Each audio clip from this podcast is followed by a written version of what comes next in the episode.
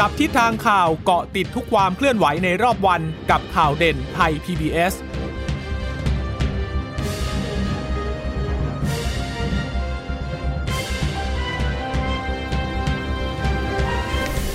สวัสดีค่ะ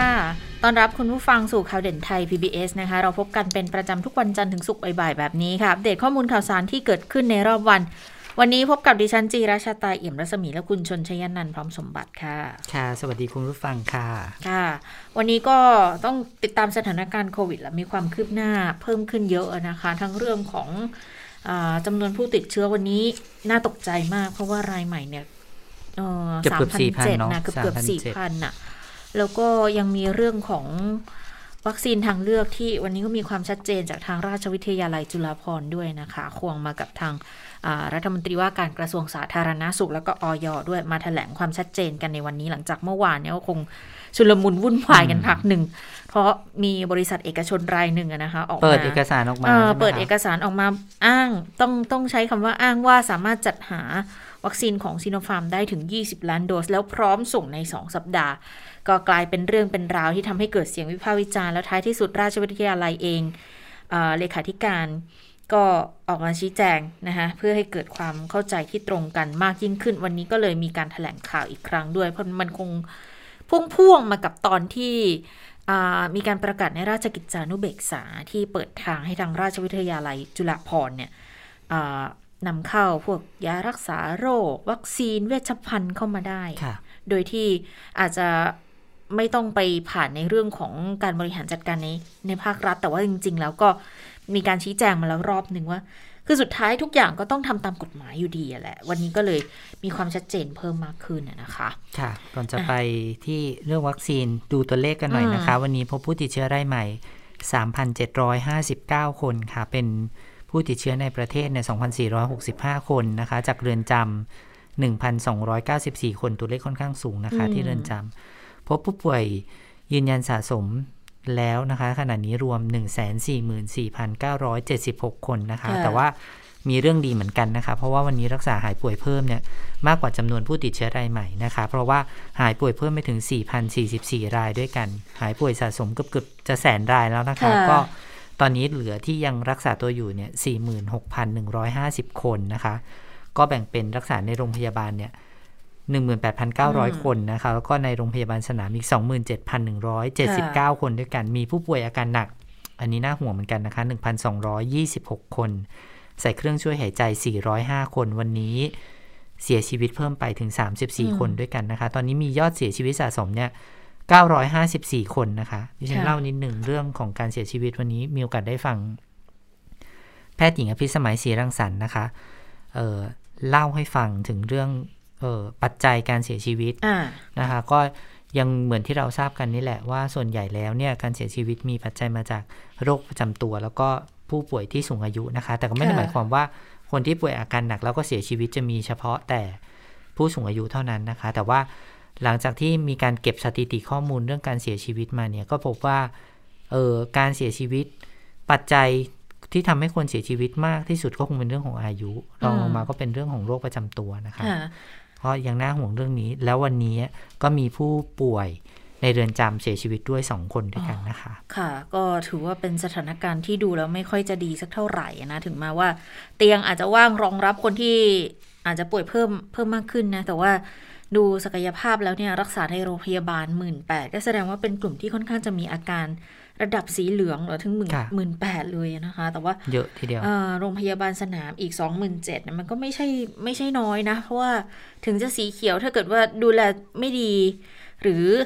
อาสุขภาพร่างกาย มีปัจจัยที่ทำให้กลายไปเป็นสีเหลืองเนี่ย มันก็คงจะไม่ดีสักเท่าไหร่นะคะ กับอัตราการติดเชื้อที่วันนี้ ก็อย่างที่บอกว่าน่าตกใจเนี่ย3,007ถึงจะรวมในเรือนจำก็ตามนะ แต่ว่าถ้าดู แยกกันนะ ระบบเฝ้าระวังบริการเนี่ยที่บอกว่าติดเชื้อในประเทศ 2,465 นะคะ เป็นระบบเฝ้าระวังและบริการเนี่ย1,374 แล้วค้นหาเชิงรุกมาได้อีก 1,073ค่ะนั่นหมายความว่ามีคนเดินเข้าไปแล้วไปพบในโรงพยาบาล หรือจากการเฝ้าระวังเนี่ยเยอะกว่าการตรวจหาเชิงรุกอีกใช่นะคุณจิรชตาเออและที่น่ากลัวกว่านั้นนะ คือรู้ไหมว่าในระลอกใหม่นะคะ ตั้งแต่เดือนเมษายนมาค่ะสำหรับผู้ที่เสียชีวิตนะคะ มีคนถึง 54 คนด้วยกันที่ เสียชีวิตในวันเดียวกับอืมที่ยืนยันการติดเชื้อนะคะ คือมันก็แสดงให้เห็นว่ามันมีการติดเชื้อในชุมชนแน่ๆล่ะ ถ้าอืมมีในลักษณะนี้แล้วนะ กว่าจะรู้ว่าติดเชื้อก็สายเกินกว่าที่จะช่วยเหลือกันได้คือบางท่านเนี่ยอาจจะแล้วรอรอค่ะเข้ารับการรักษาหรือว่าอ่าไม่รู้ตัวว่าตัวเองไม่ติดรู้เชื้อด้วยซ้ำอาจจะป่วยอยู่แล้วนะคะแหละแต่ก็ไม่รู้ว่าว่าเป็นหรือไม่เป็น แต่พอได้เข้าถึงบริการแล้วพอมาตรวจเชื้อ แล้วก็พบว่าเป็นแล้วก็เสียชีวิตเนี่ย คืออันนี้มันน่าตกใจนะ แต่ว่าที่ที่น่าสนใจก็คือกลุ่มที่พบในวันเดียว แล้วก็เสียชีวิตในวันเดียวกับที่พบเชื้อเนี่ยค่ะเขาบอกว่าจะเป็นกลุ่มที่ผู้ป่วยติดเตียงมากยิ่งขึ้นอืมค่ะอันเนี้ยก็เลยเป็นที่มาว่า คือญาติอาจจะไม่ได้สังเกตอาการ เพราะว่าเก็บป่วยเออเขาก็ป่วยอยู่แล้ติดเตียงอยู่วอะไรอย่างเงี้ยแล้วนะคะเรื้อรังอยู่แล้วก็ติดเตียงอยู่แล้ว ก็เลยไม่ได้ไม่ได้สังเกตว่า เอ๊ะมันมันเข้าข่ายโควิดหรือเปล่า พอกว่าจะรู้เนี่ยค่ะ ก็เลยมารักษาแล้วอาการรุนแรง หรืออีกส่วนก็คือ บางคนไม่ทราบว่าตัวเองมีประวัติเสี่ยง ไม่ทราบว่าติดเชื้อ แล้วที่พอเป็นพอไม่สบายก็ซื้อยามารับประทานเอง หรืออันนี้กรณีนี้น่าเสียใจคือกักตัวเองอยู่ที่บ้านแหละค่ะกว่าจะได้เข้ารับการรักษาอาการมันก็รุนแรงแล้ว อันนี้ก็เป็นอีกหนึ่งเรื่องที่ต้องเฝ้าระวังนะคะ ทีนี้คุณหมอเขาก็แถลงด้วยนะ บอกอัตราการเสียชีวิตค่ะ คือคือคิดเปอร์เซ็นต์จำนวนผู้ป่วยอืมกับจำนวนผู้เสียชีวิตนะ ออกมาแล้วค่อนข้างที่จะชัดคือ ระลอกแรกเนี่ยเสียชีวิตเยอะที่สุด 1.42%อันนี้สำหรับบ้านเรานะคะ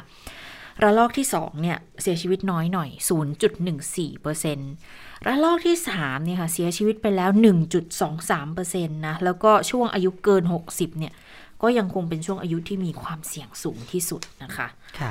จากต่างประเทศเดินทางเข้าไทย วันนี้ก็ยังมีมีมีอยู่เหมือนกันนะก็เห็นชื่อว่ามีอินเดียมีอินเดินเดียทางจากสี่อินเดีย แต่ว่าต้องย้ำกับคุณผู้ฟังว่าเป็นค่ะคนไทยนะคะค่ะเพราะว่าตอนนี้เราไม่ได้อนุไม่ญาตให้เขาให้ไม่ให้ให้ชาวชาวต่างชาติอ่ชาวอินเดียอินเดีย ปากีสถานเดินทางเข้าไทยนะคะค่ะเพราะฉะนั้นตอนนี้ก็เลยเป็นคนไทยที่เดินทางมาจากอินเดียคือ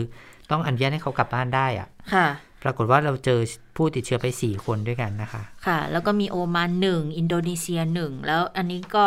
อีกคนหนึ่งเป็นเป็นชาวฟิลิปปินส์เขาเป็นค่ะวิศวกรแท่นขุดเจาะน้ำมัน แต่เขาไม่ได้ขึ้นฝั่งเนาะไม่ได้ขึ้นฝั่งอยู่ในเรือค่ะ แล้วว่าระหว่างกักตัวคือดูแล้วอาการไม่ค่อยดีเขาก็เลยติดต่อเข้ามาก็เลยบอกว่างั้นกักอยู่ในเรือคือไม่ได้ให้ขึ้นฝั่ง แต่ก็ดูแลอาการ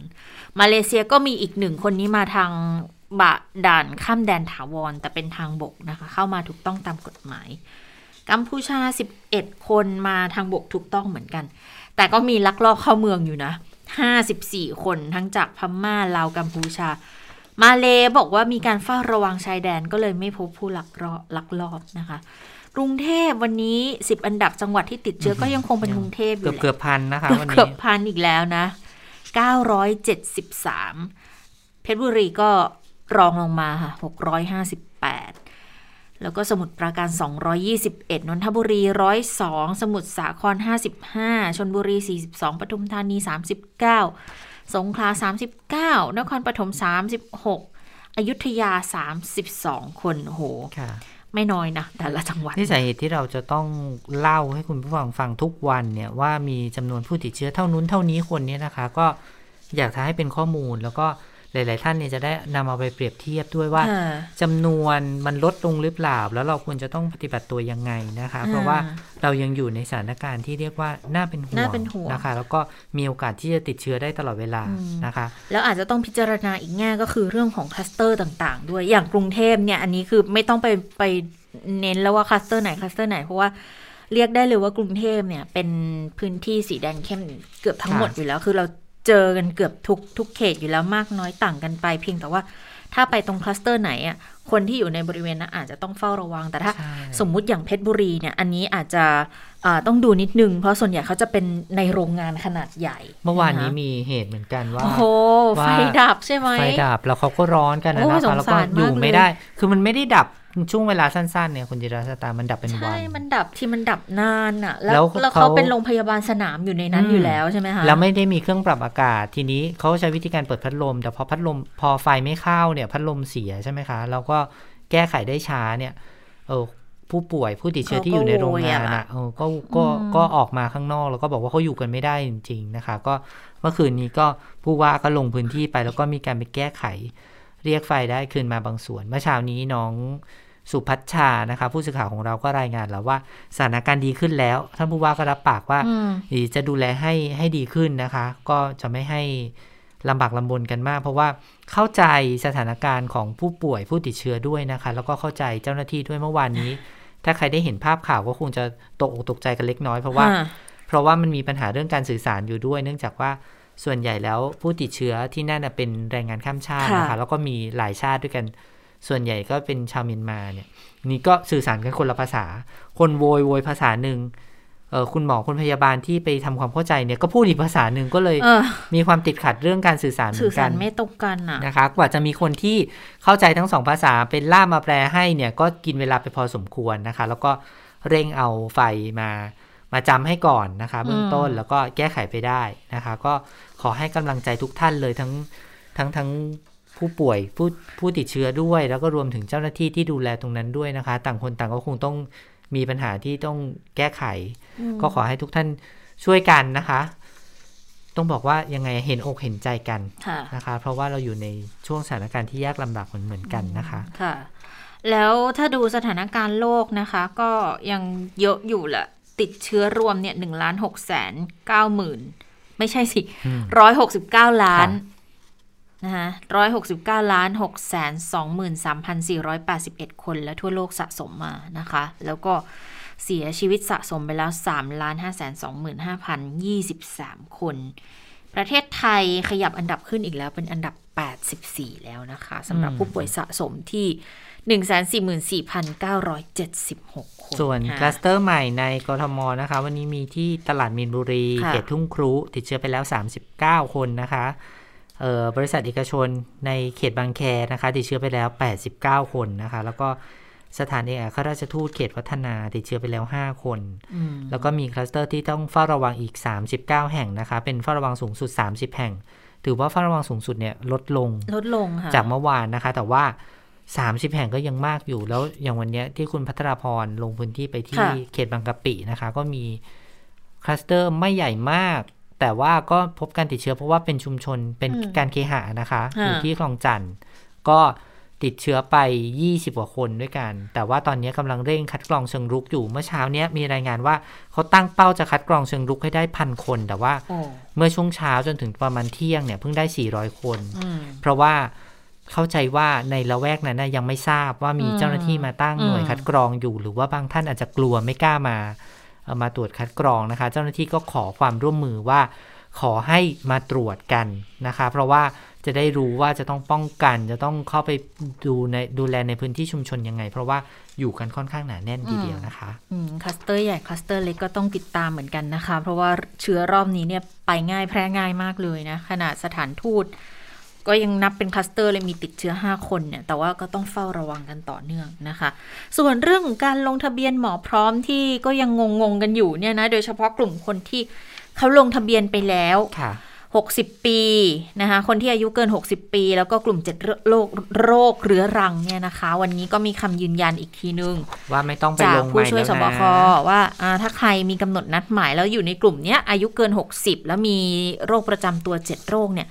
ไม่ต้องลงใหม่ไม่ได้ยกเลิกนะคะ แต่ว่า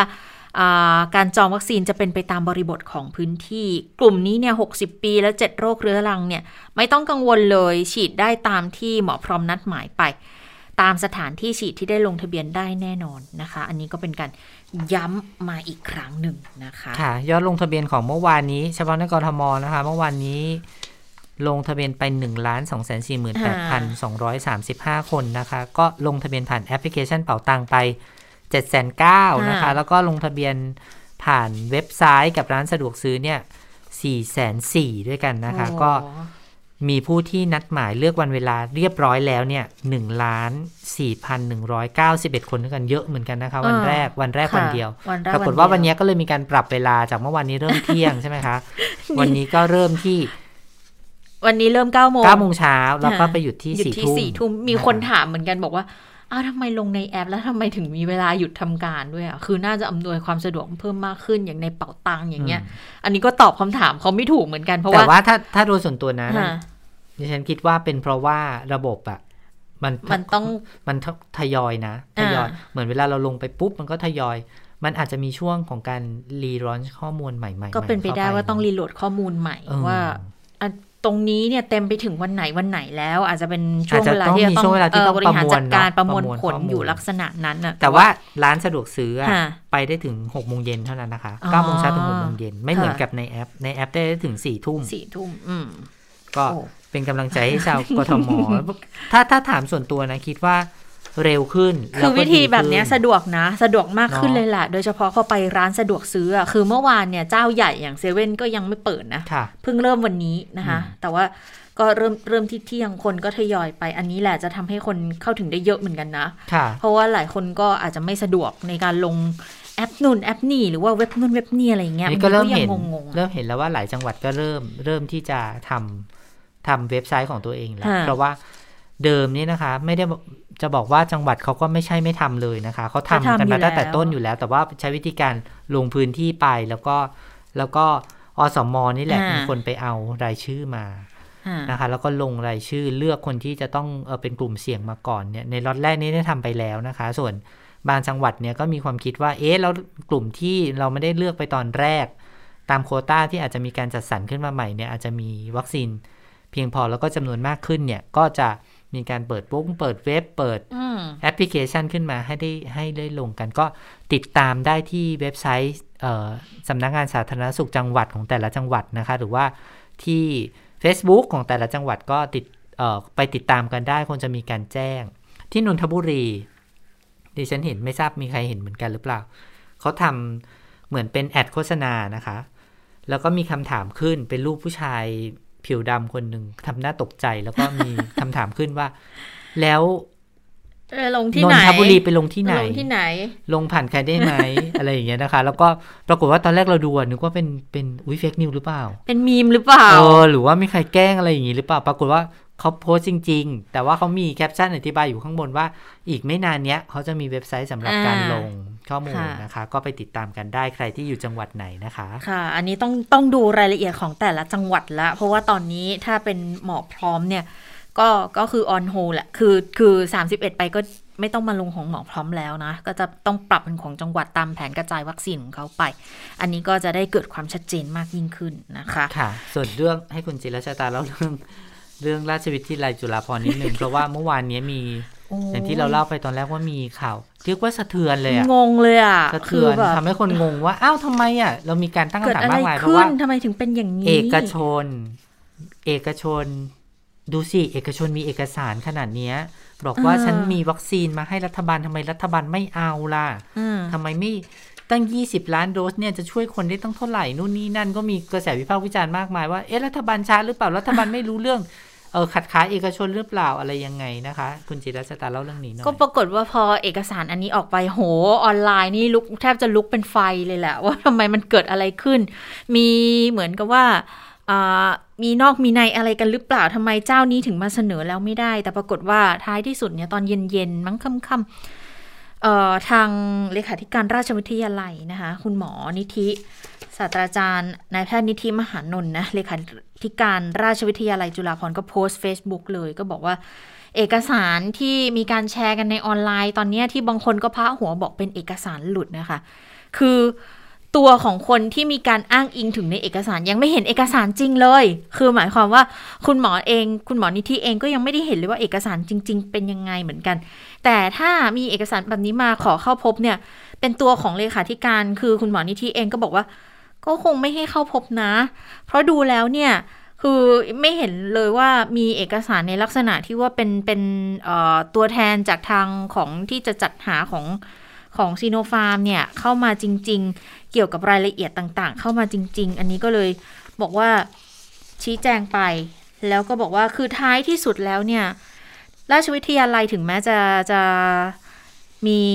ได้ได้ได้อำนาจหรือได้ไฟเขียวในการค่ะที่จะจัดสรรเออในการที่จะไปหาซื้อยา หาซื้อเวชภัณฑ์หาซื้อวัคซีนอะไรเข้ามาเองเนี่ย แต่ท้ายที่สุดกระบวนการทุกอย่างมันก็ต้องเป็นไปตามกฎหมาย นั่นก็คือ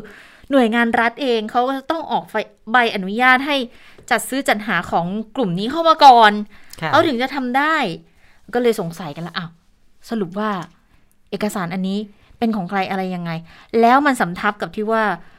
ทางออยค่ะ นายแพทย์ไพศาลดันคุ้มเองครับก็เขามาบอกอีกบอกว่า เออบริษัทนี้เท่าที่เห็นที่ซิโนฟาร์มเขายื่นเพื่อที่จะขอยื่นเอกสารเพื่อที่จะขออนุญาตใช้ฉุกเฉินในประเทศเนี่ย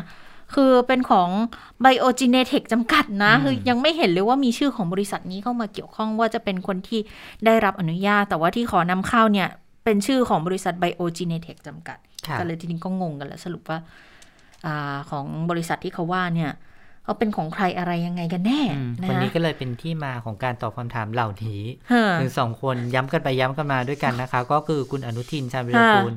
รองนายกรัฐมนตรี แล้วก็รัฐมนตรีว่าการกระทรวงสาธารณสุขก็ย้ำว่าบริษัทเนี้ยมีเห็นเอกสารเห็นแล้วแล้วนะคะ แล้วก็แล้วก็บอกว่ามัน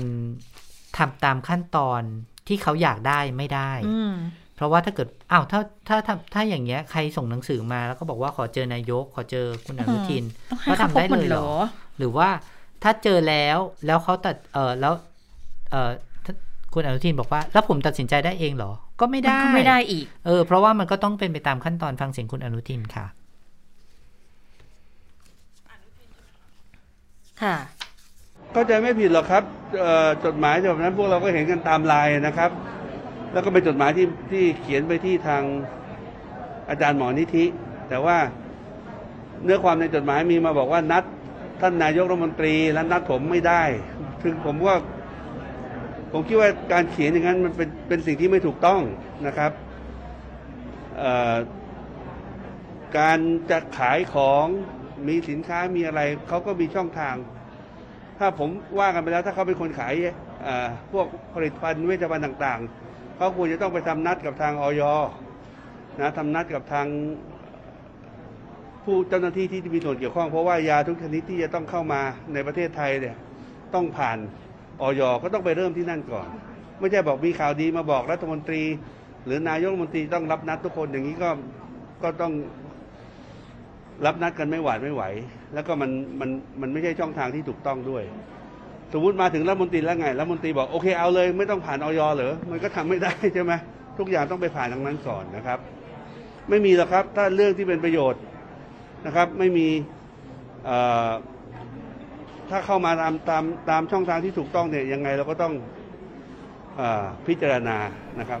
อืมค่ะนี่ก็ชี้แจงไปแบบนั้นในช่วงเช้าแล้วก็ค่ะอีกหน่อยนึงต่อมาเนี่ยทางออยก็แถลงเลยนะคะแถลงก็ออยแถลงเนี่ยก็บอกว่า ออยนี่มีขั้นตอนการนำเข้าการนำเข้าวัคซีนเนี่ยตั้งหกขั้นตอนในการพิจารณานะคะ ก็แต่ว่าทุกขั้นตอนเนี่ยสามารถทำคู่ขนานกันไปได้ค่ะนะคะ ถ้าถ้าดูจากซิโนฟาร์มเนี่ย วันนี้ก็รับรองไปแล้วใช่ไหมครับคุณใช่เจริญใช่ก็ไม่ได้บอกว่าล่าสุดไม่ได้ก็รับรองไม่ได้ปิดแล้วไม่ได้ปิดกั้นให้เอกชนนำเข้านะ แต่ว่าต้องมีการรับรอง มีการให้ใบอนุญาตก่อนนะคะ ต้องมีเอกสารมีข้อมูลการขึ้นทะเบียน สิ่งเอ่อก็คือการขึ้นทะเบียนบางส่วนเนี่ยก็ต้องไปอิงกับสิทธิบัตรอืมของแต่ของแต่ละประเทศแต่ละประเทศด้วยนะคะ แล้วก็ออยก็จะประเมินเรื่อง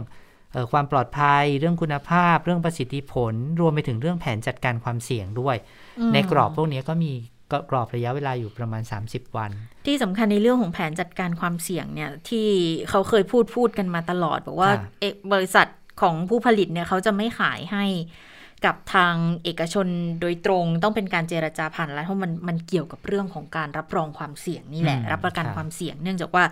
การขึ้นทะเบียนรอบเนี้ยมันเป็นการขึ้นทะเบียนขอใช้แบบฉุกเฉินเนาะอืมันไม่ใช่เป็นการขอใช้แบบเป็นการทั่วไป ซึ่งอันนั้นน่ะถ้าเอกชนเข้ามามันก็จะต้องมีการทำประกันอะไรได้ใช่ไหมคะ ก็สามารถที่จะเอาเข้ามาได้ แต่อันเนี้ยพอออยรับรองปุ๊บแล้วเนี่ย คุณก็ต้องมีคนที่ได้รับอนุญาตจากทางหน่วยงานภาครัฐอยู่แล้วด้วยนะคะ ในการที่จะไปดิวกันไปคุยกันมานะคะ แล้วก็วันนี้เนี่ยคุณหมอไพศาลดั่นคุ้มก็เอ่อ ก็ออกมาพูดแหละ ก็บอกว่าคือคือที่ผ่านมาเนี่ยนะ เอกชนไม่เคยยื่นนำเข้าวัคซีนซีโนฟาร์มนะคะไปฟังเสียงคุณหมอไพศาลกันค่ะ ตามที่เป็นข่าวว่าเอ่อมีบริษัทนะครับที่ชื่อเอ่อ Accap Assets นะครับ ที่บอกว่าเอ๊ะมีเอานำวัคซีนในส่วนของซิโนฟาร์มนะครับมานะครับที่ทำหนังสือไปถึงทางราชวิทยาลัยจุฬาภรณ์นะครับ ทางในส่วนของอาจารย์นิธินั่นเองเนี่ยเเราก็กลับเรียนว่าในส่วนนี้เองเนี่ยบริษัทนี้เองเนี่ยถ้าดูในระบบนะครับในระบบของออยเองเนี่ยบริษัทนี้ก็ไม่ได้เป็นผู้รับอนุญาตนำเข้านะครับ ยังไม่เคยมาติดต่อออยเลยพูดง่ายๆนะครับ ถ้าเขาไม่เป็นผู้รับการนำเข้าก็แสดงว่าเขาไม่เคยมายื่นขึ้นทะเบียนแน่นอนครับ ในส่วนนี้ครับ ก็กราบเรียนตรงนี้ว่าย้ำอีกทีนะครับว่าเราตรงนี้ชัดเจนนะครับว่า บริษัทไหน นะครับ เป็นผู้นำเข้าแล้วได้ทะเบียนบริษัทนั้นต้องเออนำเข้าได้อย่างเดียวนะครับ ไม่มีบริษัทอื่นนำเข้าได้นะครับ แล้วก็เป็นวัคซีนนั้นๆนะครับ ก็ก็คือใครที่จะนำเข้าก็ต้องเป็นคนที่มายื่นขออนุญาตกับทางออยก่อน ขึ้นทะเบียนวัคซีนกับทางออยก่อน ถึงจะเอาเข้าในประเทศได้นะคะ แล้วก็อย่างที่บอกว่ากรณีของซีโนฟาร์มเนี่ยอย. อนุมัติทะเบียนให้บริษัท Biogenetech ค่ะจำกัด นี่เป็นบริษัทที่ยื่นขอขึ้นทะเบียนวัคซีนซิโนฟาร์มอย่างถูกต้องตามขั้นตอนแล้วด้วยนะคะ ก็รายละเอียดก็คือบอกว่า อันนี้เนี่ย ของ Biogenetech เนี่ยนะคะซิโนฟาร์มเนี่ยนะคะ เป็นรายที่ 5 ของไทยที่ได้รับการขึ้นทะเบียนใช้แบบฉุกเฉิน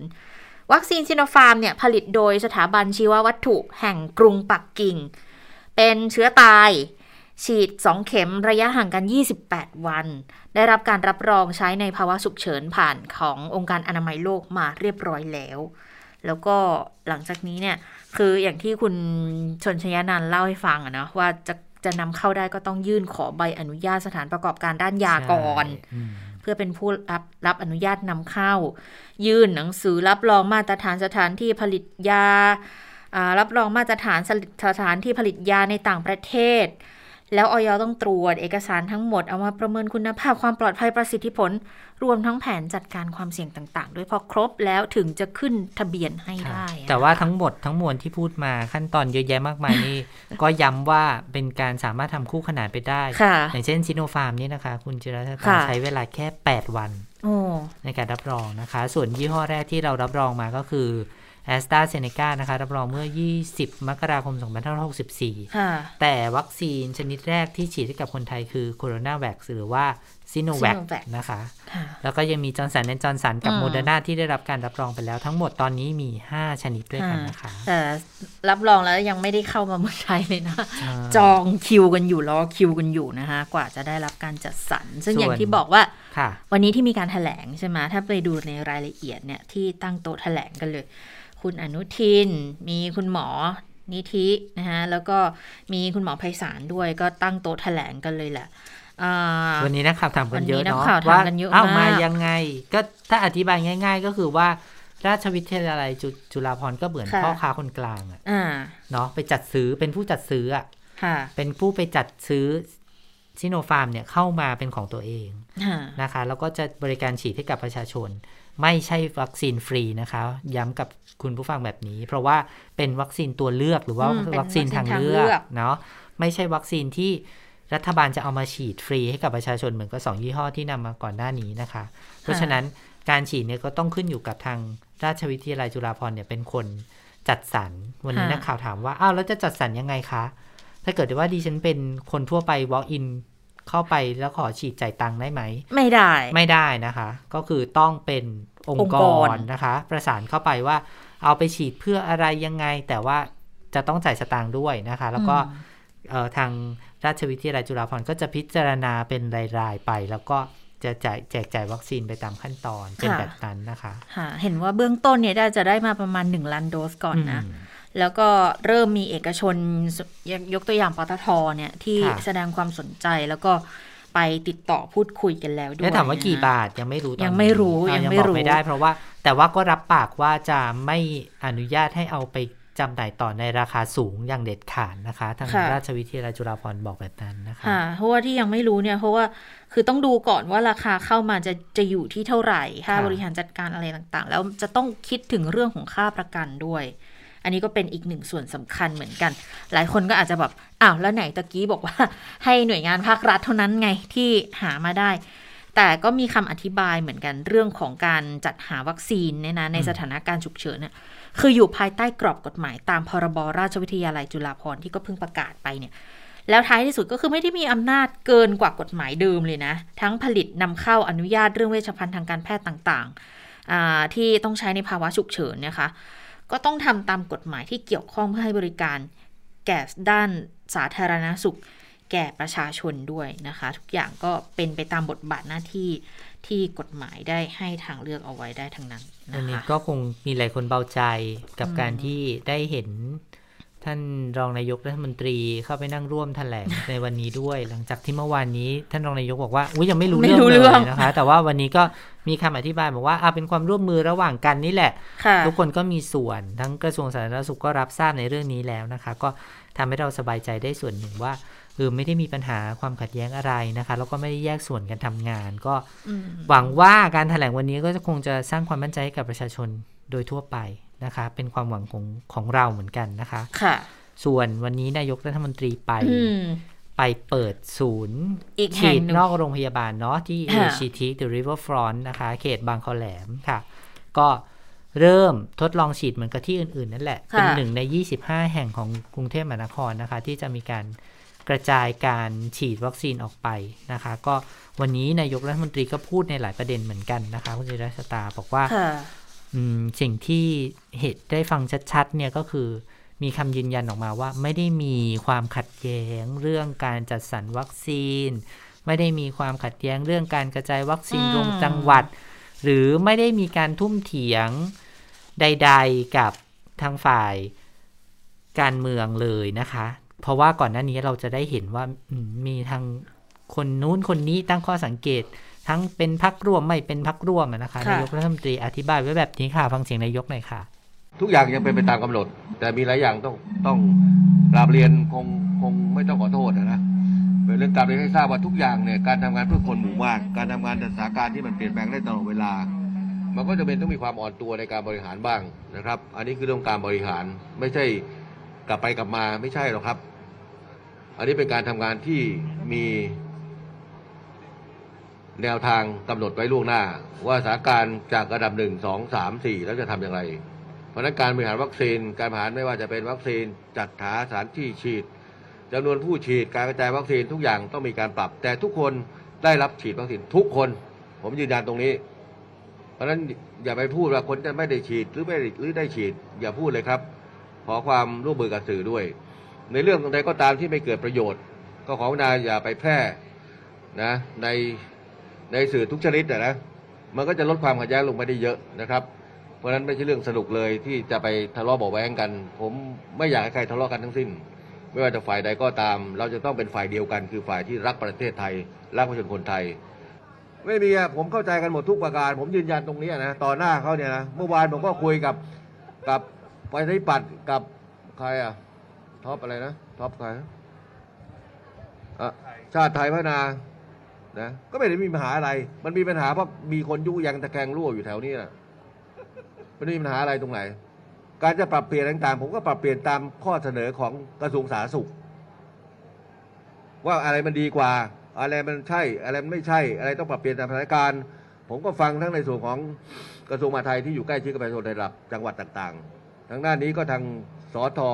ทั้งหมดก็เข้าข้อมูลเข้าที่สบคแล้วใครเป็นประธานสบคอ่า ผมจะไปสั่งอะไรเรื่อยเปื่อยได้ไหมอะไม่ใช่ผมไปเยี่ยมได้ใครทั้งนั้นอะ ผมบูรการให้ทำได้ขจัดปัญหาอุปสรรคทุกประการนั่นคือหน้าที่ของผม ตามข้อมูลที่หลายฝ่ายเสนอขึ้นมาก็แค่นั้นเอง อย่าไปตีกันให้แตกกันไปหมดเลยอืมอืมที่บอกว่า ผมก็พูดต่อหน้าเขาเนี่ยเขาใครรู้ว่าคุณไม่รู้จิรชตาใครอะอยู่ข้างๆเลย คุณอนุทินค่ะอ๋อในระหว่างที่นายกให้สัมภาษณ์ไปอ๋อคุณอนุทินก็นั่งอมยิ้มนะคะอืมเพ ราะว่าเมื่อวานนี้ก็อย่างที่เราเล่าว่ามีหลายประหลายประเด็นด้วยกันทั้งเรื่องของวัคซีนซิโนฟาร์มอืมนะคะ เรื่องของหมอพร้อหมอพร้อมมนะคะ ที่กระทรวงสาธารณสุขบอกว่า เอ๊ะฉันไม่แน่ใจเลยว่าฉันจะรู้หรือเปล่ายังตอบไม่ได้นะคะ แต่ว่าวันนี้ตอบได้แล้วนะคะอ่าแล้วก็วันนี้ยืนยันตอบได้ว่าแล้วคุยกันแล้วเรียบร้อยอันแต่นี้ก็ไม่รู้คุยกับคุณสาธิตหรือเปล่านะ คุณสาธิตปิตุเตชะ คุณสัตย์ก็ยังเออเมื่ตั้งอวานคำถาก็มยังถึดุงเรื่องดุดุเดือดาอยู่นะ เรื่องของหมอพร้อมนะ แต่วันนี้ก็น่าจะน่าจะเคลียร์กันเรียบร้อยแล้วอะนะคะเพราะนายกก็บอกว่าทุกอย่างก็ทำตามที่สาธารณสุขเสนอมาแต่ทำไมสาธารณสุขเสนอมาทำไมรัฐมนตรีช่วย ถึงได้ออกมาแสดงความไม่ค่อยจะ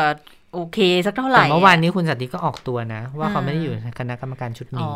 เขาก็เลยไม่ได้ไม่ได้ทราบทราบ ใช่อืมออกตัวก่อนจะแสดงความเห็นเหมือนกันโอ้แต่ว่าค่ะไม่รู้ว่าตอนนี้เรื่องคงไปถึเดี๋ยงวน่าจะแล้วรู้เรื่องกันแล้วล่ะนะคะคงจะคุยกันได้เข้าใจละค่ะค่ะเพราะว่าก็ยืนยันนะนายกก็ยืนยันบอกทุกคนที่ฉีดหมดร้อยเปอร์เซ็นต์เนี่ยได้ฉีดหมดไม่ว่าจะลงทะเบียนผ่านหมอพร้อมผ่านแอปพลิเคชันอื่น ๆ ก็จะทำให้มันรวดเร็วมากยิ่งขึ้นนะคะ อันนี้ก็เป็นคำยืนยันมาอีกทีหนึ่งก็เป็นความหวังของเราเป็นอะความเดี๋ยวรอดูกันหวังของเราเดือนหน้าบอกว่าเดือนหน้าบอกว่าจะเริ่มแล้วเออเริ่มแล้วนะคะค่ะ อะ มีอีกเรื่องหนึ่งที่ทำให้ตุ้มตุ้มต่อมต่อมๆผวาผวางงงๆกันตั้งแต่เช้าเลยวันนี้ เชื้อพันะนธุ์ไทยเหรอคะเชื้อพันธุ์ไทยมันจะเรียกแบบนั้นสายพันธุ์ไทนะยคุณหมอเขามีอารมณ์พอสมควรแล้วนะ ดิฉันฟังอ่านสิ่งเราที่คุณหมออแล้วธิบาย อ่านปุ๊บเราก็ยังงงอยู่เหมือนกันนะว่าทำไมถึงกลายเป็นบอกว่าเป็นพันธุ์ไทยขึ้นมาได้ เพราะว่าอย่างนี้ผู้ฟังคือคือเมื่อเช้าเนี่ยตื่นมาก็ไล่ไล่อ่านอ่านข่าวดูใช่ไหมคะมีความเคลื่อนไหวอะไรเขาก็มีบอกว่าอาของทางอังกฤษเนี่ยเดี๋ยวคุณสวรักษ์ก็คงจะมาขยายความเพิ่มมากขึ้นนะก็คือออกมาแถลงข่าว ตรวจพบสายพันธุ์ตัวใหม่ที่เป็น C 3 6 3 บอกว่าพบในประเทศไทย ไปไปมามาเนี่ยดูไปบอกว่า พบใน ชาวอียิปต์ที่เดินทางมาประเทศไทย แล้วก็อยู่ในแล้วก็ state อยู่ในสเต t ควอ r น t ีนด้วยซะต่างหาก แต่ว่าก็เลยกลายเป็นบอกว่าเป็นสายพันธุ์ใหม่ พบที่ไทยเป็นประเทศแรกก็เลย พระชื่อบอกว่าเป็นสายพันธุ์ไทย X Egypt อ่าเออ ก็เลยอ้าวพูดอย่างนี้เราก็ตกใจเหมือนกันนะ บอกว่า โหก็กำลังพูดกันอยู่วัคซีนก็ยังฉีดกันไม่เท่าไหร่กำลังเดือดเดือดๆกันอยู่เนี่ย ว่าค่ะเดี๋ยวเกิดกลายพันธุ์เป็นสายพันธุ์ไทยขึ้นมาก็ขายหน้าเข้าไปกันหมดแล้วว่าดูแลสถานการณ์ไม่ได้ แล้วมันก็มันมีข่าวนี้ออกมาอืมปรากฏไปไปมามาจริง ๆ เชื้อที่เขาตรวจเหมือนตรวจไล่หาเอ่อก็เรียกอะไรนะจำจำแนกพันธุกรรมอะค่ะซึ่งมันก็ต้องทำอยู่แล้วแหคือละความจริงเป็นเป็นวิธีการเป็นจับวิธีตาการการกลายพันธุ์จับตาของสายพันธุ์นั่นแหละโอ้ที่ทุกประเทศต้องทำอยู่แล้ว ต้องทำอยู่แล้ว แล้วแล้วปรากฏว่าชาวอียิปต์คนเนี้ยเข้าไทยมาตั้งแต่เดือนอะไรมมกกราราคคมมอืมคือแล้วตั้งนานมาแล้วไงแต่ว่าเขาเพิ่งจะอ่า ศึกษากันเสร็จ ก็เลยออกมาแถลงทีเดียวหลาย ๆ อัน คือเล่าแบบนี้ก็คือว่าเดิมเนี่ยไทยพบผู้ชายคนนี้ใช่ไหมเป็นชาวอ่าอียิปต์อะติดเชื้อ ปุ๊บเนี่ยแล้วเราก็เอาเชื้อเขาไปเพาะ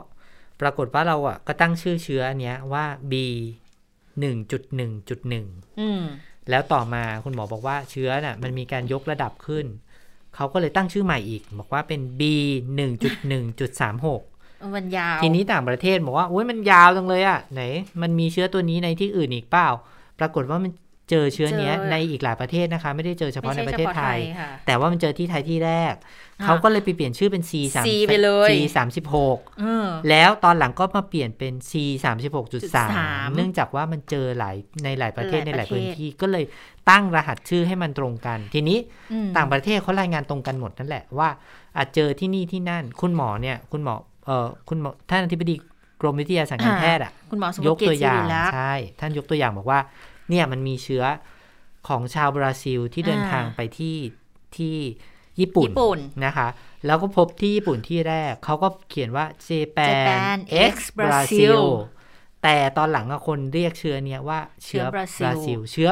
กลายพันธุ์บราซิล คือเรียกตามประเทศที่พบเป็นกลุ่มใหญ่ ๆ เป็นกลุ่มเยอะ ๆ แล้วสรุปมันก็ เป็นที่บราซิลมันก็เลยกลายเป็นเชื้อคือบราซิล คือคุณหมอไม่ได้พูดตรงไปตรงมาขนาดนั้นนะเออก็พูดแบบพูดเลี่ยงตีๆว่าความไงอันนี้ดูแล้วกันว่าเนี่ยเขาเจอคนบราซิลติดเชื้อที่ญี่ปุ่น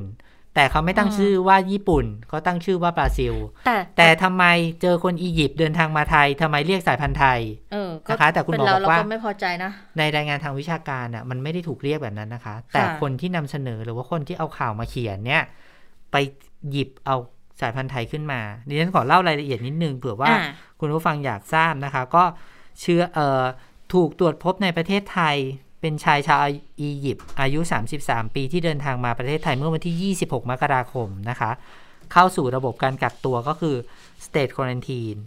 นะคะ แล้วก็จากนั้นน่ะพอเดินทางมาวันที่ 26 31 เนี่ยเราก็เก็บตัวอย่างไปส่งตรวจที่โรงพยาบาลจุฬาลงกรณ์นะคะ ก็ถอดรหัสพันธุกรรมออกมา ก็บันทึกว่าเป็นสาย B 1.1.1อืมแล้วก็เปลี่ยนชื่อเป็น B 1.1.1.36 แล้วก็ยาวๆเปลี่ยนสุดท้ายเนี่ยล่าสุดมาเป็น 36.3 นะคะ ผู้ป่วยรายนี้รักษาหายแล้ว ตรวจพบไม่ไม่พบเชื้อแล้วก็เดินทางกลับอียิปต์ไปแล้ว โดยผู้ชายคนนี้ไม่ได้เข้าสู่ระบบสังคม คือเดินทางมาถึงอยู่ในสเตทควอนตินรักษาหายเสร็จส่งกลับประเทศลยไม่ได้เข้ามาอยู่ในสังคมไทย คือพูดง่ายๆไม่ได้มาอยู่ในชุมชนอะไรเลย ดังนั้นเชื้อตัวเนี้ยไม่ได้ติดในชุมชนของไทย คุณหมอก็เลยตั้งข้อสังเกตว่าไม่ควรจะเรียกว่าสายพันธุ์ไทยฟังเสียงอืมคุณหมอสุภกิจค่ะ ในขณะที่เมืองไทยเนี่ยไทยแลนด์เป็นคนตรวจเจอใน state quarantine แต่คนคนนี้เดินทางมาจากอียิปต์ก็พี่น้องสื่อมวลชนต้องคิดเอานะครับว่ามันควรจะเรียกสายพันธุ์ไทยหรือเปล่านะครับ แล้วข้อเท็จจริงคือสายพันธุ์เนี้ยมีอยู่หลายประเทศทั่วโลกนะครับ มันคงไม่แฟร์ถ้าประเทศที่ตรวจพบ แล้วแล้วนี่ไม่ได้ตรวจพบในชุมชนนะครับ คือคือต้องเรียนเนี้ยมีคนพูด บอกว่าตรวจพบที่ไหนก็ตั้งชื่อที่นั่น อันนั้นถูกในกรณีที่พบในชุมชนที่นั่นนึกออกไหมครับนะฮะถ้าเขาถ้าถ้าไอเนี้ยมันตรวจพบเจอที่ที่บ้านเราจังหวัดไหนหรืออะไรอย่างเงี้ยนะครับแล้วก็ตั้งมาเป็นสายพันธุ์ไทย อันนี้อันนี้โอเคครับไม่ได้มีปัญหาอะไรนะครับ เพียงแต่ว่านี่มันเป็นคนที่เดินทางมาแล้วอยู่ในเซตควอนทีนแล้วถึงตรวจพบสายพันธุ์นี้ เพราะฉะนั้น ถ้าเทียบเคียงกรณีเดียวกัน มันก็ควรจะเรียกสายพันธุ์อียิปต์ไหมแต่จริงๆเราก็ไม่อยากไปเนมประเทศอะไรทั้งสิ้นนะเหมือนที่อินเดียเขาบอกว่าเฮ้ยก็ไม่น่าจะไปเรียกเอ่อสายพันธุ์อินเดียนะครับนี่แหละค่ะก็คืออยากให้หลาย ๆ ประเทศเข้าใจประเทศไทยนะคะ อย่าเรียกสายพันธุ์ไทยเลยนะคะที่ฉันขอร้อง ไม่แต่ว่าถ้าถ้าจำได้นะ ช่วงที่เจอเชื้อตัวใหม่ที่ไปเจอที่ญี่ปุ่นเนี่ย ก็มีการรายงานคล้ายๆ แบบนี้เหมือนกันอ่าว่าไปเจอที่ญี่ปุ่น แล้วตอนนั้นญี่ปุ่นก็กำลังระบาดเยอะๆ แบบแบบไทยนี่แหละค่ะตอนแรกเขาก็รายงานเขาก็พาพระบอกพบเชื้อกลายพันธุ์ที่ญี่ปุ่นอืมแล้วไปไปๆมาๆเนี่ยก็เป็นอีหลอบเนี้ยสุดท้ายก็ไปเรียกเป็นบราซิลอืมเออมันก็อาจจะเป็นไปตามพัฒนาการคือ เราก็เข้าใจในแง่ของการรายงานข่าวบางทีก็ทำให้มันแบบ ดูฉุดฉาดมีสีสันดึงให้คนเข้าไปอ่านไงก็เพื่อมีแต่การพอพอพอมีการติดตามไปเนี่ยอ่าเราจะพบว่ามันมีการเปลี่ยนแปลงมันเป็นการเปลี่ยนแปลงอย่างนี้ตลอดเวลา แล้วก็แต่ว่าอันนี้ที่น่าที่ต้องกลัวเน้นนะย้ำก็คือบอกว่า คือมันไม่ได้พบในชุมชนไทยแล้วมันพบแค่เคสอ๋อเดียวนี่แหละเพียงแต่เป็นเคสที่เอาพูดง่ายๆ ถ้าพูดบ้านเราก็แบบเป็น index case น่ะว่าอ่มันมีสายพันธุ์แบบนี้อยู่นะค่ะ แล้วก็เลยกลายเป็นว่าเราได้รับเกียรติให้เป็นรายงานสายพันธุ์ไทยสายพันธุ์ไทยไปไม่น่ากลัวแล้วนะคะเออแต่ว่าที่น่ากลัวคือตอนนี้คือ เราตรวจพบสายพันธุ์อินเดียตอนเนี้ยอืมหกสิบสองคนแล้วด้วยกันนะคะอ่าอันเนี้ยอน่ายู่ในกลัวแคมป์คนละงานที่หลักสี่แล้วก็บางส่วนอยู่ในพื้นที่ชุมชน ล่าสุดนี้นะคะ พบที่จังหวัดแห่งหนึ่งใกล้กรุงเทพมหานครสองคน แต่ว่าคุณหมอบอกว่ายังขอไม่เปิดเผยรายชื่อ เพราะว่าต้องไปตรวจสอบเพิ่มเติมก่อนนะคะ ส่วนสายพันธุ์แอฟริกาใต้ตอนนี้อยู่ระหว่างการตรวจสอบเพิ่มเติมอ่าเบื้องต้นยังอยู่ที่ตากใบนราธิวาสอ๋อเท่านั้นค่ะเออก็หวังใจว่าทั้งสองสายพันธุ์คงจะไม่ไปไกลมากกว่านี้ค่ะนะคะ ก็มีการถามเหมือนกันบอกอ้าวถ้าอย่างนั้นน่ะ ถ้าดูแล้วพบโอกาสกลายพันธุ์ในประเทศไทยเนี่ย มีโอกาสไหม คุณหมอสุภกิจบอกงี้ ธรรมชาติของไวรัสมีโอกาสกลายพันธุ์อใช่ยู่แล้วเป็นไปค่ะได้เนาะยิ่งมีวงรอบการติดเชื้อมาก โอกาสกลายพันธุ์มันมี มันอยู่ที่ตำแหน่งของการกลายพันธุ์ว่าเชื้อมันจะแรงขึ้นไม่แรงขึ้น คือถ้าไม่อยากให้เจอเชื้อกลายพันธุ์ก็ต้องช่วยกันลดการระบาดให้ดีที่สุด ก็ไม่ใช่แค่ คุณหมอสุภกิจเท่านั้นนะที่ที่พูดถึงเรื่องนี้นะคะ วันนี้คุณหมออุดมคชินทรที่ปรึกษาสบค ก็พูดเหมือนกัน บอกว่าพอมีการรายงานแบบนี้เนี่ย ก็ยืนยันบอกยังไม่พบโควิด -19 กลายพันธุ์ในประเทศไทยตามที่สื่อมวลชนอังกฤษเขารายงาน แล้วการตรวจสอบเนี่ย จะต้องได้รับการยืนยันมากกว่า1แลบดังนั้นข่าวที่ออกมาเอ่อนแพทย์อุดมมองอย่างนี้บอกว่าอาจจะเป็นการตั้งข้อสงสัยของทางอังกฤษเท่านั้น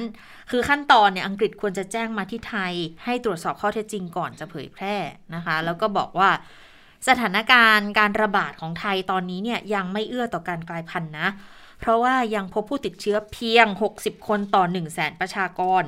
ขณะที่ปัจจัยเอื้อต่อการกลายพันธุ์ส่วนใหญ่เนี่ยจะเกิดในพื้นที่ที่พบผู้ติดเชื้อมากกว่า 75 คนต่อ 1 0 0 0 0แสนประชากรอืมอีกสิบห้าคนอีกเท่15 คนนะคะและ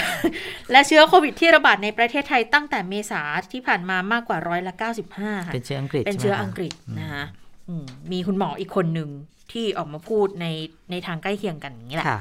คุณหมอวสันต์จันทราทิตนะคะ หัวหน้าศูนย์จีโนม ทางการแพทย์โรงพยาบาลรามาธิบดี ก็บอกว่ากรณีนี้เนี่ยที่เอ่อเปิดเผยพบบอกสายพันธุ์ไทยเดี๋ยวยืนยันบอกไม่ใช่สายพันธุ์ไทย เชื้อเนี่ยถูกทำลายในสถานกักกันเป็นแล้วเรียบร้อย คาดว่าเป็นการทำบันทึกข้อมูล ว่าเคยพบรหัสพันธุกรรมนี้ในประเทศไทย คือกรณีที่เกิดขึ้นอย่างอย่างที่มีการรายงานไปอ่า เมื่อสักครู่นี้นะคะ ก็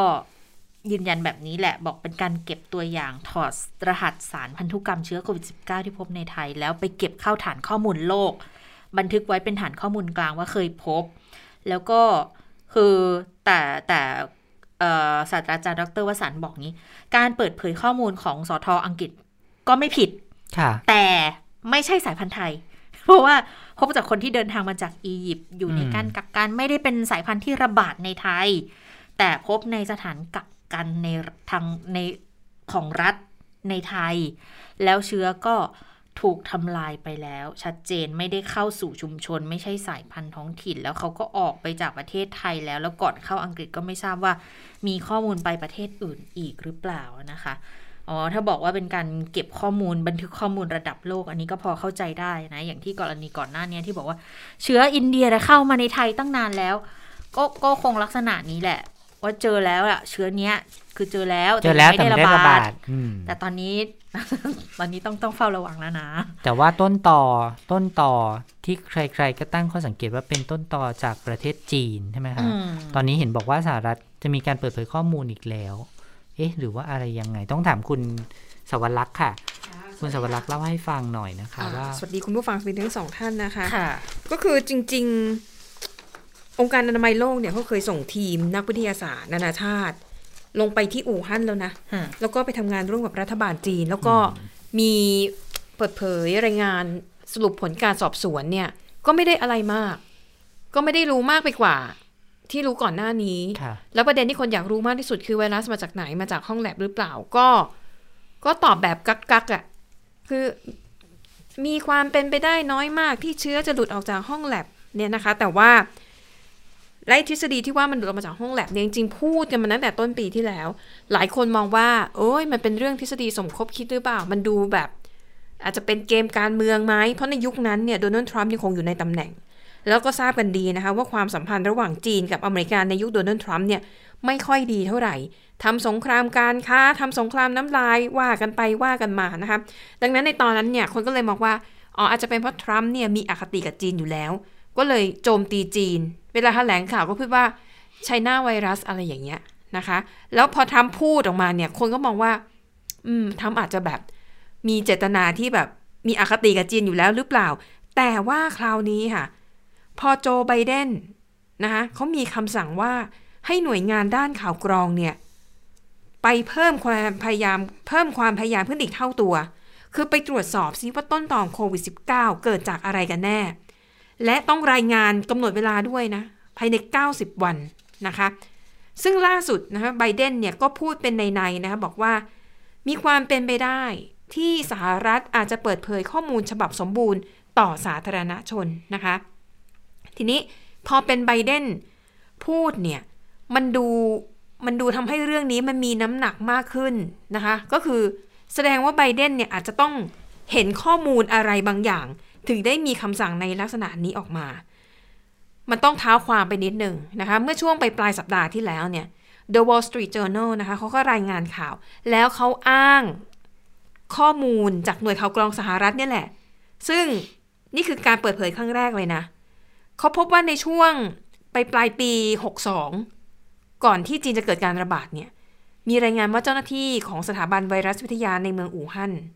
ติดเชื้อ3คนอืมแล้วก็ต้องถูกส่งตัวเข้าโรงพยาบาลค่ะ แล้วเขาสงสัยว่า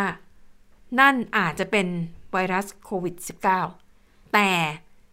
ก็ต้องเข้าใจนะคะว่าการที่เข้าไปสืบค้นหาหลักฐานในประเทศจีนเนี่ย ซึ่งเป็นประเทศที่ถูกควบคุมด้วยอำนาจเบ็ดเสร็จ การที่จะให้เข้าไปดูหลักฐานหรืออะไรอย่างเงี้ย มันเป็นไปได้ยากอะ่ะ และอย่าลืมว่านับตั้งแต่ช่วงที่เกิดการระบาดอะเท่าที่โลกรู้เนี่ยก็คือช่วงปลายปี 62 กว่าที่เขาจะอนุญาตให้ทีมขององค์การอนามัยโลกเข้าไปตรวจสอบเนี่ย ก็คือเมื่อช่วงต้นปีนี้เองนะ คือมันผ่านไปปีกว่าแล้วอะถ้ามองในแง่ร้ายจับผิดเลยนะคะ รัฐบาลจีนมีเวลาหนึ่งปีนะคะ ในการปกปิดข้อมูลหรือว่าทำลายหลักฐานอะไรบางอย่าง อันนี้คือคิดในแบบเชิงลบนะ แต่จริงเราไม่รู้หรอกว่าความจริงมันคืออะไรนะคะแต่พอไบเดนเปิดประเด็นออกมาแบบนี้เนี่ย ก็เลยทำให้องค์การอนามัยโลกเองก็ต้องเริ่มหันกลับมาว่า อาจจะต้องกลับมาสอบสวนใหม่อีกครั้ง ว่าสาเหตุการระบาดของโควิด -19 เนี่ย มาจากอะไรกันแน่นะคะ ก็เลยทำให้ตอนนี้เนี่ยจีนก็โดนเผชิญกับแรงกดดันอีกครั้งหนึ่ง ทั้งๆที่ตอนนี้สถานการณ์ในจีนเนี่ยก็มีรายงานว่าเข้าใกล้ความเป็นปกติมากๆแล้วนะคะ ประชาชนสามารถเดินทางท่องเที่ยว โดยไม่ต้องสวมหน้ากากอนามัยแล้ว แต่ว่าในขณะที่เกือบทั่วโลกอะ่ะกำลังเจอวิกฤตรอบสองบ้าง รอบสามบ้าง รอบสี่บ้าง ก็ แล้วแต่สถานการณ์ในแต่ละประเทศ ก็น่าติดตามนะคะว่าถ้าครั้งนี้ไบเดนเอาจริงเอาจังเนี่ย เราอาจจะได้เห็นหลักฐานที่มันมีน้ำหนักมากขึ้น และด้วยความที่เป็นหน่วยข่าวกรองของสหรัฐเราก็เชื่อมั่นในประสิทธิภาพค่ะนะคะก็รอดูกัน ส่วนที่บราซิลค่ะ บราซิลเนี่ยก็เป็นอีกประเทศหนึ่งนะคะ ที่เคยเผชิญกับการระบาดรุนแรงถึงขั้นวิกฤตค่ะ ล่าสุดทางการบราซิลนั้น มีนโยบายนะคะในนครริโอเดจาเนโรค่ะ มีคำสั่งให้เจ้าหน้าที่เนี่ยเร่งฉีดวัคซีนโควิด -19 ให้กลุ่มคนไร้บ้าน แล้วก็ให้ความสำคัญกับคนกลุ่มนี้เป็นอันดับต้นๆเลยนะคะ ควบคู่ไปกับกลุ่มบุคลากรทางการแพทย์ และประชาชนอายุ 60 ปีขึ้นไปค่ะ เพราะเขามองว่าคนไร้บ้าน ก็ถือเป็นหนึ่งในคนที่มีความเสี่ยงที่จะนำเชื้อเนี่ยไปแพร่ในกลุ่มประชากรใช่ไหมคะ อย่างถ้าเราเห็นคนไร้บ้านเดินไปเดินมาไม่สวมหน้ากากอนามัยเนี่ย เราจะกล้าเข้าไปเตือนเขาหรือเปล่าล่ะเราก็อาจจะก็กล้ากลัวกลัวๆใช่ไหมคะค่ะดังนั้นทางการนครริโอเดจาเนโรก็เลยให้ความสำคัญกับคนกลุ่มนี้ ซึ่งในเมืองนี้เนี่ยประชากรฉีดวัคซีนไปแล้วมากกว่า 30%นะ มากที่สุดแห่งหนึ่งในเอ่อเป็นรัฐที่ฉีดวัคซีนมากที่สุดแห่งหนึ่งของบราซิลนะคะ นอกจากนี้ค่ะ ทางหน่วยงานด้านสาธารณสุขของบราซิลนะคะ ก็ยังเสนอความคิดว่านับจากนี้ไปเนี่ย ควรจะต้องกำหนดให้การฉีดวัคซีนโควิด -19 เนี่ย ฉีดเป็นประจำทุกๆปี เพื่อกระตุ้นภูมิคุ้มกันโรคนะคะ ซึ่งเขามองว่าในอนาคตเนี่ยมันอาจจะเป็นเชื้อที่อยู่คู่กับเราไปอีกยาวนาน และเชื้อเนี่ยมันก็จะมีวิวัฒนาการกลายพันธุ์ไปเรื่อยๆ ดังนั้นบราซิลก็เลย จัดแผนนี้ขึ้นมานะคะ แม้ว่าผู้เชี่ยวชาญด้านโรคติดต่อจำนวนหนึ่งนะคะมองว่าอาจจะไม่ต้องจำเป็นถึงขนาดต้องฉีดทุกปีละมั้งนะคะอะแต่อย่างไรนี่ก็ก็ดีนี่เป็นไอเดียที่น่าสนใจ ถ้าหากว่าในอนาคตเรามีวัคซีนมากเพียงพอที่จะทำอะไรแบบนี้นะคะ ส่วนที่สหรัฐอเมริกานะคะ ที่รัฐโอไฮโอที่เคยเป็นข่าวฮือฮาไปแล้วนะคะว่า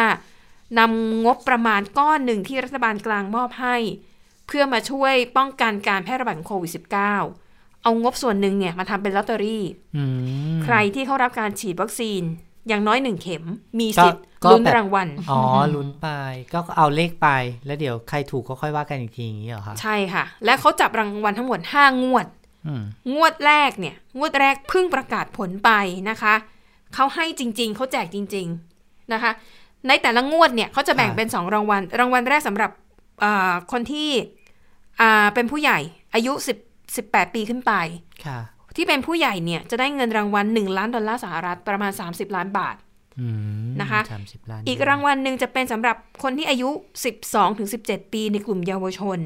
จะได้รางวัลเป็นทุนการศึกษา ในระดับอุดมศึกษา อาจจะเป็นวิทยาลัยหรือว่ามหาวิทยาลัยโอ้ดีมากเลยแต่จะต้องเป็น สถาบันการศึกษาในรัฐโอไฮโอนะค่ะการศึกษาเต็มจำนวนเลยค่ะ เทอมค่ะ เราเรียนค่ะ ที่พักค่าดีมากๆอาหารดีครบมากๆทุกอย่างนะคะ ก็เลยได้ผลน่ะ เพราะว่าก็มีคนแบบหลักแสนหลักล้านน่ะนะคะ ที่เหมือนความซื้อลอตเตอรี่เนาะมันอารมณ์เหมือนซื้อลอตเตอรี่ แต่ว่าเราไม่ต้องจ่ายเป็นสตางค์จ่ายเป็นการฉีดวัคซีนแทน อือหือใช่ ส่วนที่รัฐแคลิฟอร์เนียอ๋อค่ะมีไม่มีทำมากกว่าหนึ่งรัฐ ใช่ แคลิฟอร์เนียเนี่ยนะคะ ก็ เสนอเงินรางวัล แต่ว่าแคลิฟอร์เนียเนี่ยคือไม่ไม่ได้เป็นก็เป็นการสุ่มเหมือนกัน แต่ว่ารางวัลเนี่ยก็มีหลากหลายรูปแบบนะคะอย่างที่รัฐแคลิฟอร์เนียเนี่ยเงินรางวัลมูลค่ารวมนะคะประมาณ 3,500 ล้านบาท มีทั้งการแจกแบบเป็นบัตรของขวัญ มูลค่าประมาณ 1,500 บาท อ๋อ อันนี้ก็เหมือนแบบว่าคูปองไปซื้อของ ใช่ เท่านั้นยังไม่พอค่ะ มีการสุ่มรายชื่อผู้โชคดี 10 คน 10 คนนี้จะได้รับเงินรางวัลอีกคนละประมาณ 45 ล้านบาท โอ้โห คือรางวัลอะมันมีแบบลดหลั่นอะหลายขั้นไงอ่าๆๆแบบก็อารมณ์ประมาณกจยรางวัลที่หนึ่งสองสามอะไรอย่างเอเงี้ยอเท่านั้นยังไม่พอค่ะ ยังมีการแจกเงินอีกประมาณ1ล้าน5แสนบาทให้กับผู้โชคดีอีก 30 คน ก็คืออะเงินก็กระจายคือหวังว่า คนเนี่ยจะมามาพอมาแล้วเนี่ยมีโอกาสที่จะได้มากขึ้นไงอ๋อเพราะเขามีการกระจายรางวัลรางวัลเล็กรางวัลใหญ่ดีและอย่างน้อยก็ได้รับบัตรกำนันไปช้อปปิ้งได้อืมก็เป็นไอเดียดีๆ ที่เกิดขึ้นในสหรัฐอเมริกาค่ะ ค่ะ และทั้งหมดก็คือข่าวเด่นไทย PBS วันนี้นะคะ เราทั้ง 3 คนลาไปก่อน สวัสดีค่ะ สวัสดีค่ะสวัสดีค่ะ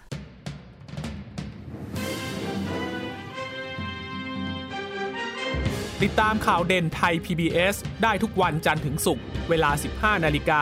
ทางไทย PBS Radio และติดตามฟังข่าวได้อีกครั้งทางไทย PBS Podcast